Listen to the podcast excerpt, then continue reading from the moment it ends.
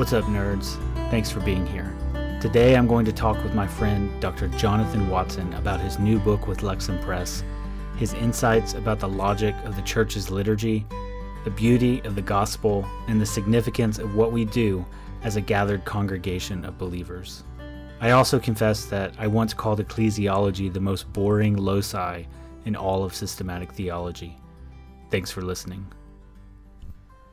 Okay, I'll start with an introduction.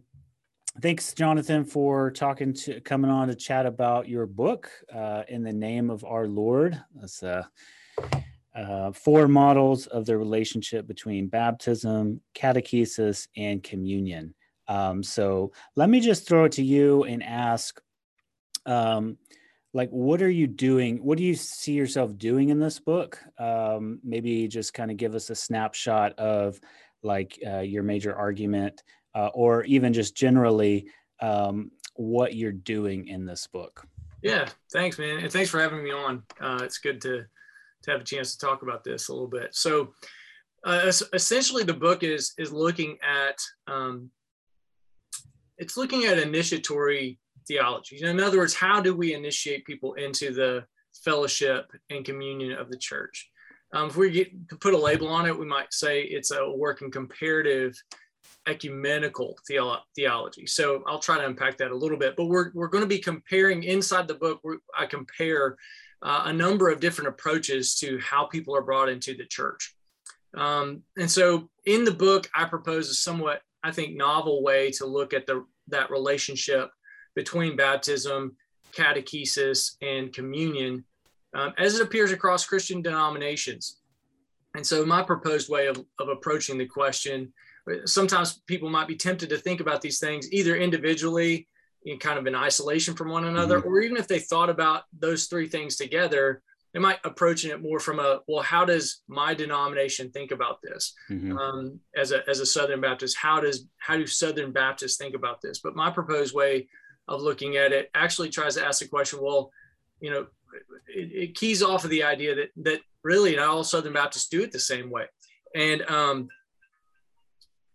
so to try to map some patterns of how that relationship has been worked out, a kind of a, as I call it in the book, some liturgical logic. How is it that happens? And then try to look at if potential readers are familiar with like H. Richard Niebuhr's Christ and Culture, and his kind of laying out those various kinds of relationships in a taxonomy. That's what I'm doing here.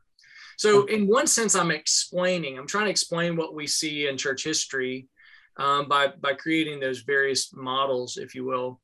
I then go on to try to explore a little bit what is it that kind of is the decisive move that leads someone into a particular one model over another.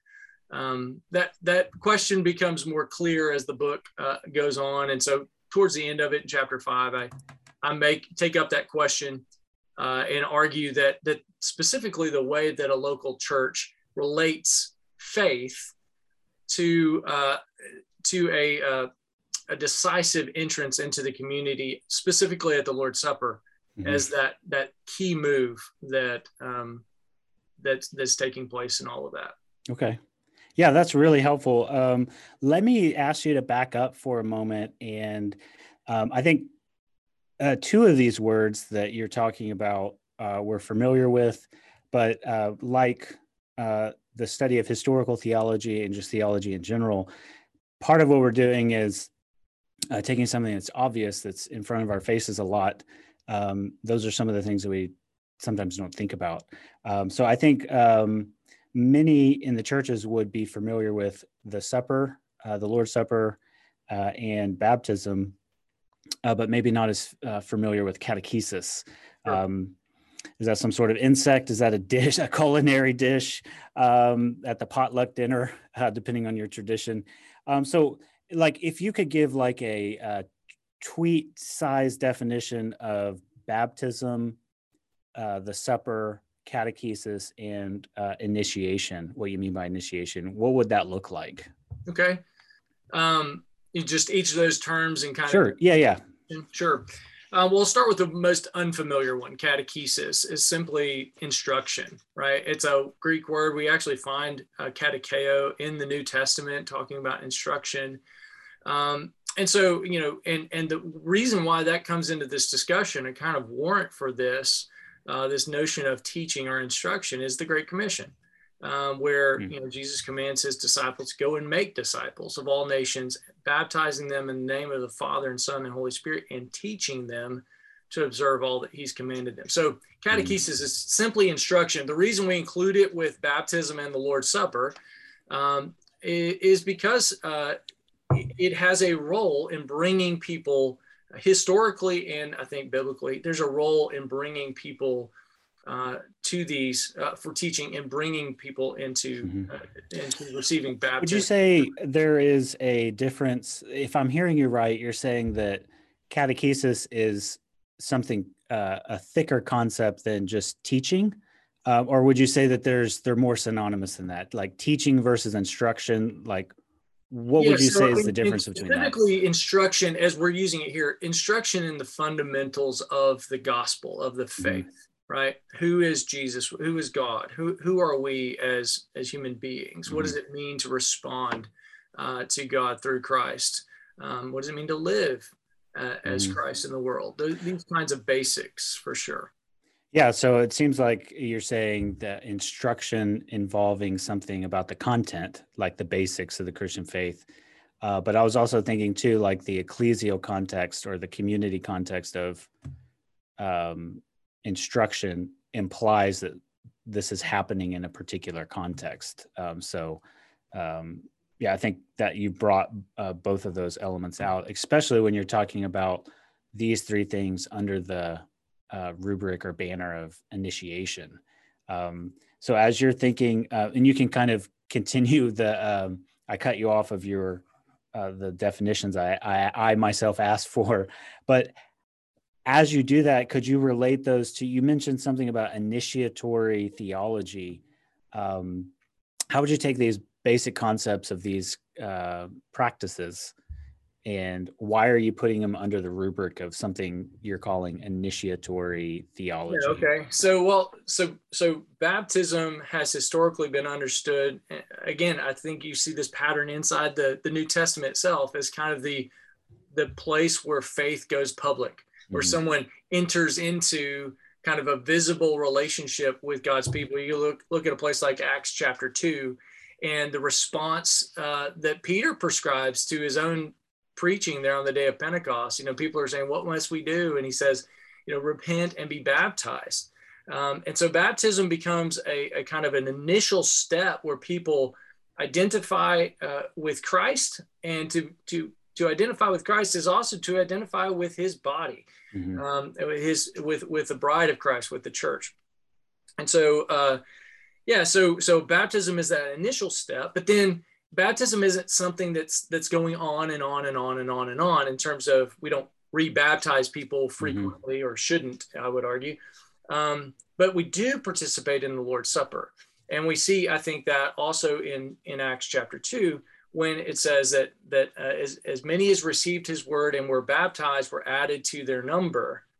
And then it goes on to talk about how they devoted themselves to the apostles' teaching, and to the fellowship, to the breaking of bread and the prayers. And I think there you're seeing a sign of, or instance of, the Lord's Supper being, celebrated amongst all those who have committed themselves visibly to Christ through baptism, and now recommitting themselves each time as they fellowship over the table.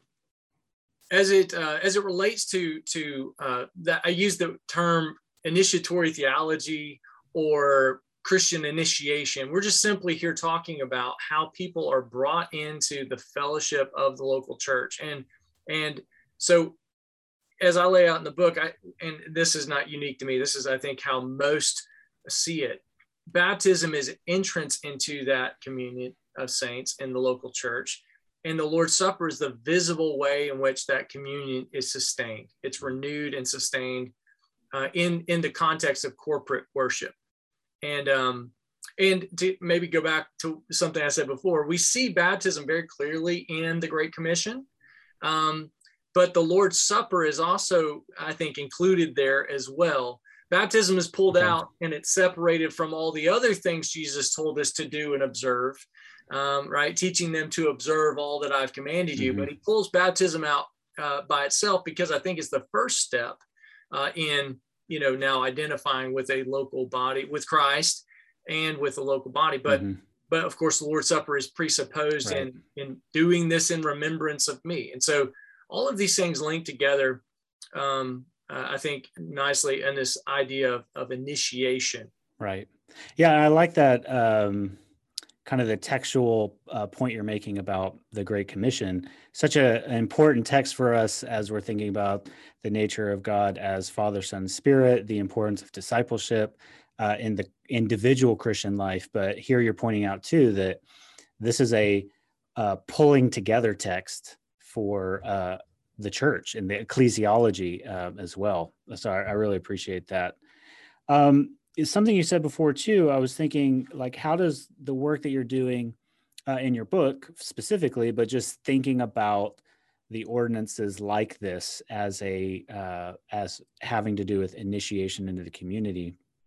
Because it seems like there's at least kind of three major layers to this. Of one, your own, someone's own personal understanding of baptism, the Lord's Supper, the nature of the Christian life, and teaching and catechesis, and then a growing awareness of that person, individual, as they think, oh, I'm fitting into a tradition in which that I'm functioning in, my church is involved in, and I'm participating in. And then that broader step of thinking, okay, how does my position within this particular tradition relate to other traditions that hold different these ordinances in different ways? So you've discussed how what you mean by initiatory theology. How would you relate that to ecumenical concerns? Yeah, sure. Or just thinking through all those different layers, how would a better understanding of these things impact us at those levels? That's good. I'll just kind of comment on one thing about this work. The scope is rather staggering if you think about it. I cover everything from as formal and high church as Eastern Orthodoxy, Roman Catholicism, all the way to the other end of that spectrum to something like, you know, Quakerism or, you know, and everything in between. So that potentially was going to get a little unwieldy to kind of stabilize that look. I looked at church confessions and catechisms and in particular. But to your question about and point about, you know, me, what do I think or how do I understand myself? And what value does, what does this term ecumenical mean, and what value does it have for people? Well, sometimes people use the term ecumenical to mean something like we should just completely downplay all differences of theology because right, like ecumenism is like a bulldozer where you just let's level out the ground and let's everybody, that way everyone can just kind of hang out together and worship together and do ministry together. That's not really what I mean. I don't mean ecumenical in the sense of minimizing all our differences. I mean it more in the sense of attending to our various differences so we might better understand one another. So if I'm thinking about or talking to one of my brothers or sisters from another denomination, I have a better sense in understanding how they understand this question. Right. But there's also this notion of mutual edification. And there was a number of things that I found myself regularly encouraged by, whereas I might not be able to agree with everything these other denominations might say. They actually made a good observation about a dynamic, you know, of baptism or the Lord's Supper or catechesis or whatever that actually helped me be a better, in my case, Baptist, right? Like I was able to more firmly hold to and express my own faith and convictions. Yeah, that's really helpful. And one of the things that you started with that struck me about your work is the avalanche of data and traditions that you're able to account for as you're thinking, if we focus in on the how entrance into the church, and so that highlights the importance of church membership, but as you're thinking about where do these different traditions, how do they relate baptism, the Lord's Supper, catechesis as part of the meaning of church membership? So that was one of the things that struck me is, like, you know, you go from a formal statement from Vatican II to a hymnology or a confession from Low Church Baptist, or as you say, the Pietist tradition, and so that range was staggering, as you said. But then also, so the sources covered, but then also the nature of the tradition, as you said, the high church to low church, and then being able to map those. So not a bulldozer, but you're mapping them. And as I liked the point that you made about what good is a map. Well, it helps you locate yourself, but it also helps you relate yourself to others. And so ecumenism, or like an ecumenical understanding, doesn't have to be a hindrance to your own thinking about the church, but can help you understand and benefit from others who disagree with you in one way, but help you think through something that's very close to your confessional heart as you're thinking about the strange bedfellows, or the as you're thinking about that the spectrum, the models that you have. You might have people on soteriology, the way they understand salvation, be radically different, but then the way that they go about relating to the ordinances, for example, we're much closer to those who we thought we were far away from. In some cases, we're much further away from, in practice, who we thought we would be, BFFs with in other ways. So I think that's the hard work of, doing this conceptual analytics that you've done really helps. That the work that you've done there has a lot of explanatory power as you're trying to sift through your own tradition and your own thinking. But also the broader spectrum of beliefs in the church. So yeah, thanks for those observations. I found myself regularly encouraged by, and surprised by some of those things, where it's like I expected there to be difference, and there actually seemed to be more similarities of logic than I first initially appreciated. And then there were places where I thought there would be more similarity, and there turned out to be more differences. Right. Yeah.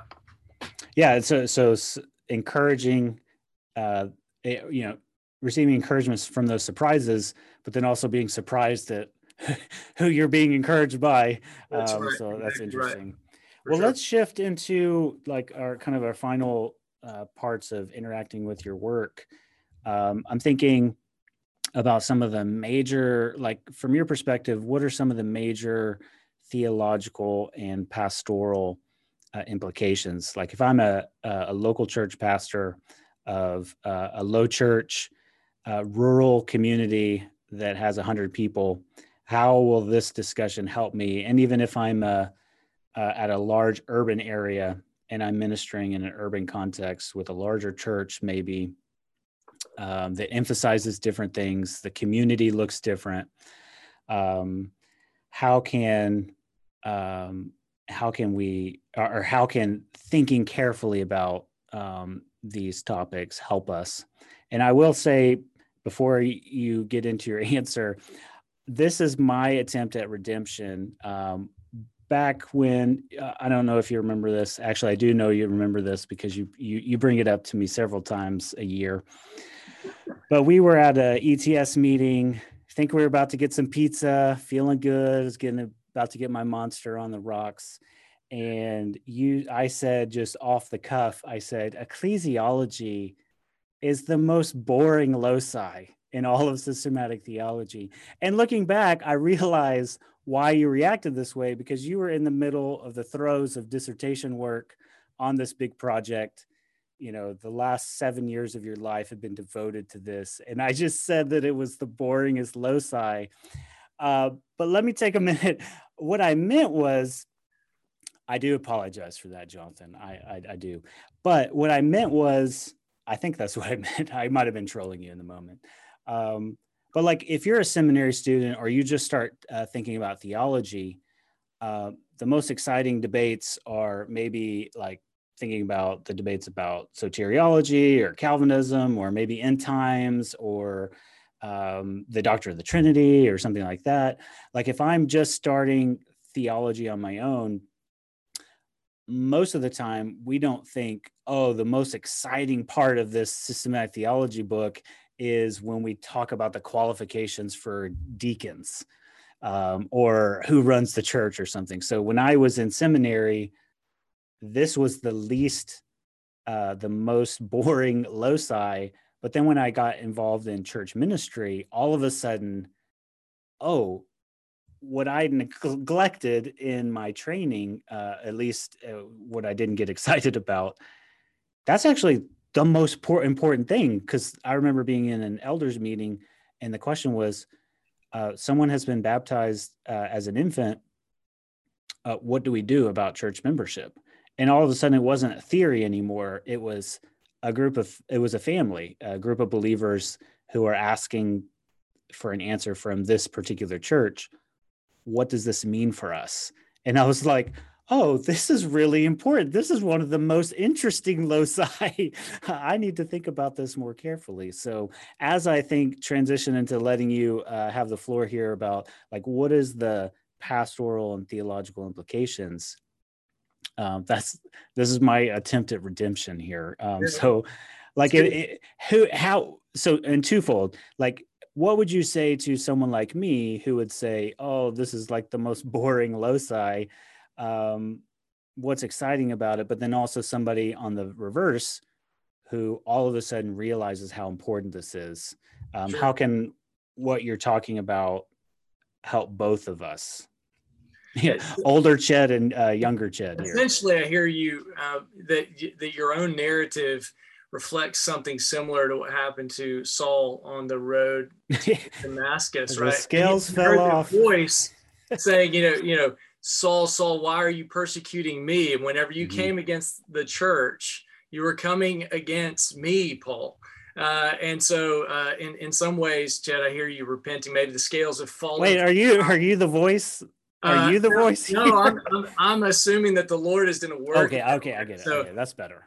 Anyway, I accept it. I accept that. I actually think you're putting your finger on something that is unfortunate. I think oftentimes in seminary contexts, or even in contexts like where I am at Charleston Southern University, when we discuss these things, we're kind of limited on time. And so we kind of tend to focus when we get to that. There are certain conversations that tend to come up. And for ecclesiology, and I think for understandable reasons, the focus of those conversations tends to be on polity. You know, right. How does the church operate? What's the authority structure and these kinds of things?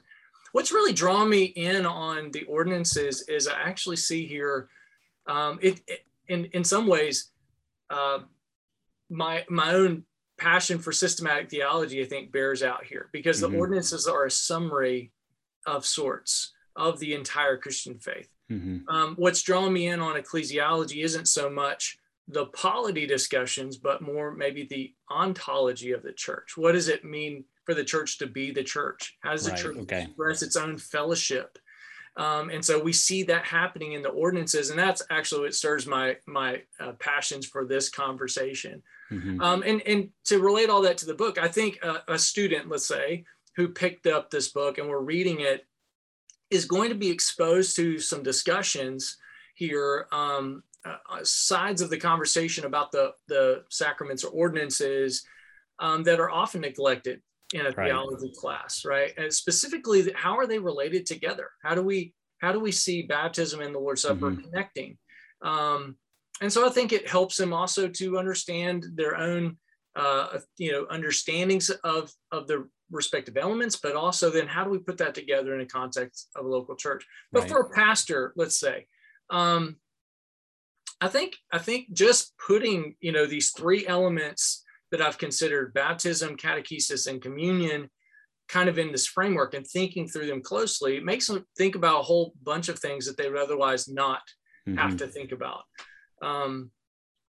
We often will think about baptism by itself or Lord's Supper by itself. And, you know, what do the words of institution mean? You know, this is my body or something like that.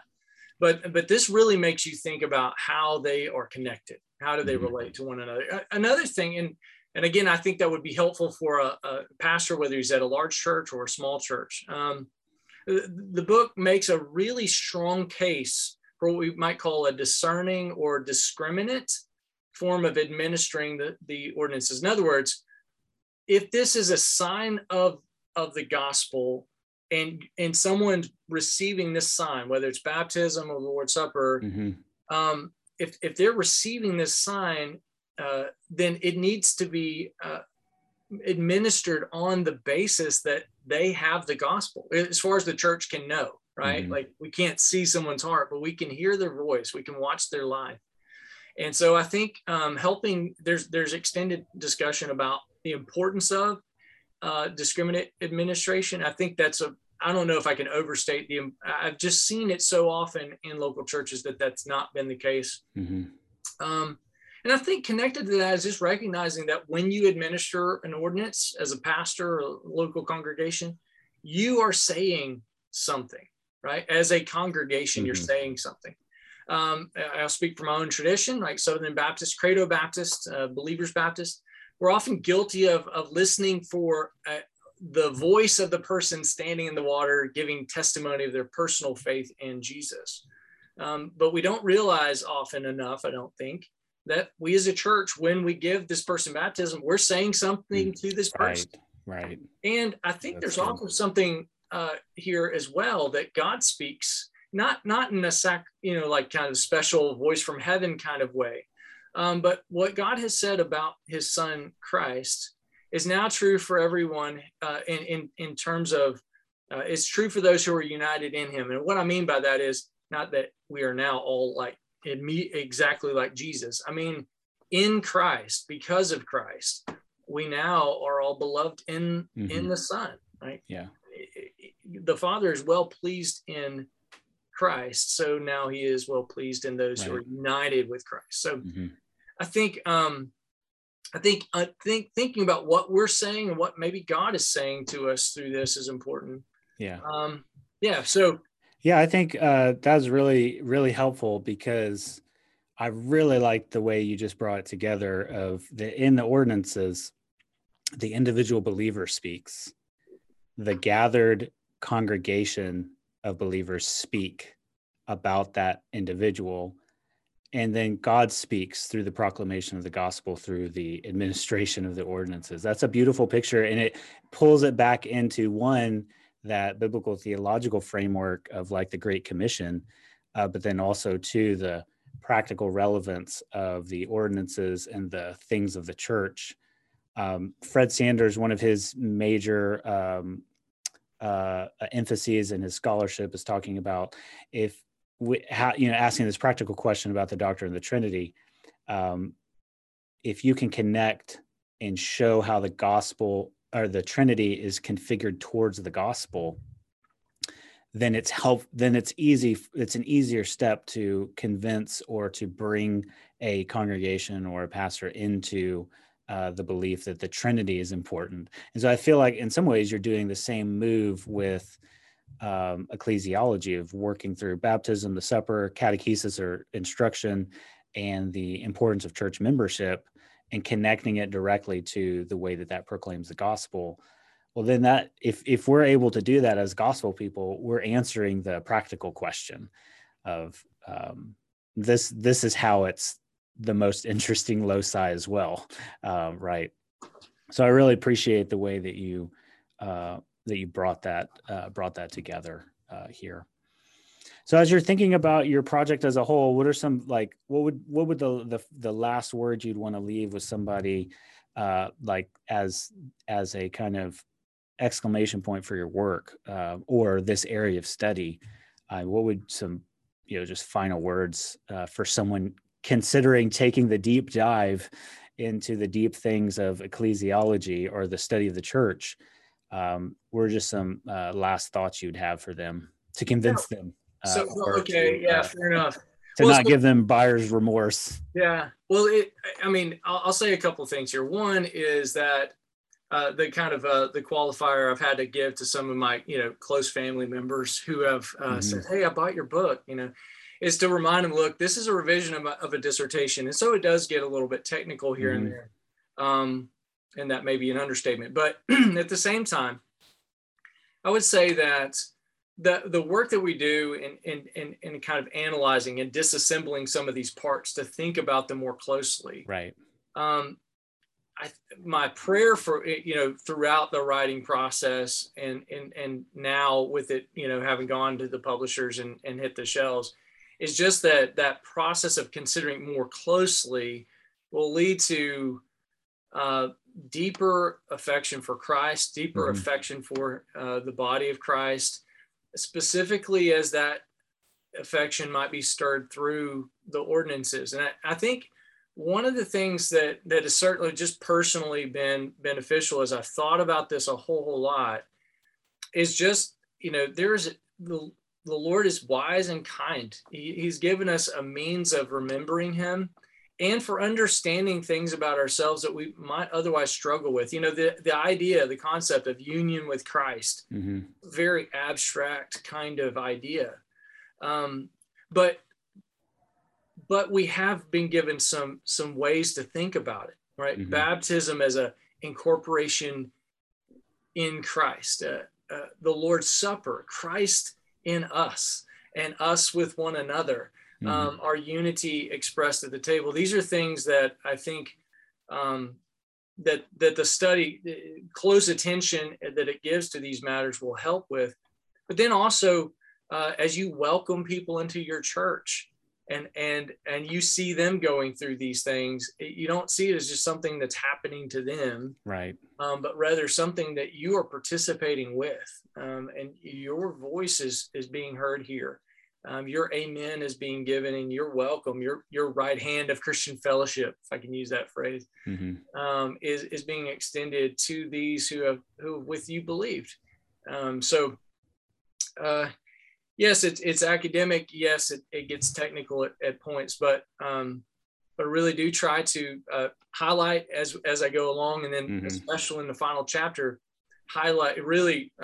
showcase some of the pastoral implications of all of these things. It is right. Relevant. It's not just study for study's sake. I've tried to write on behalf of and for the church, so that she might practice these things better. And I think one other thing, if I could just tag it in here.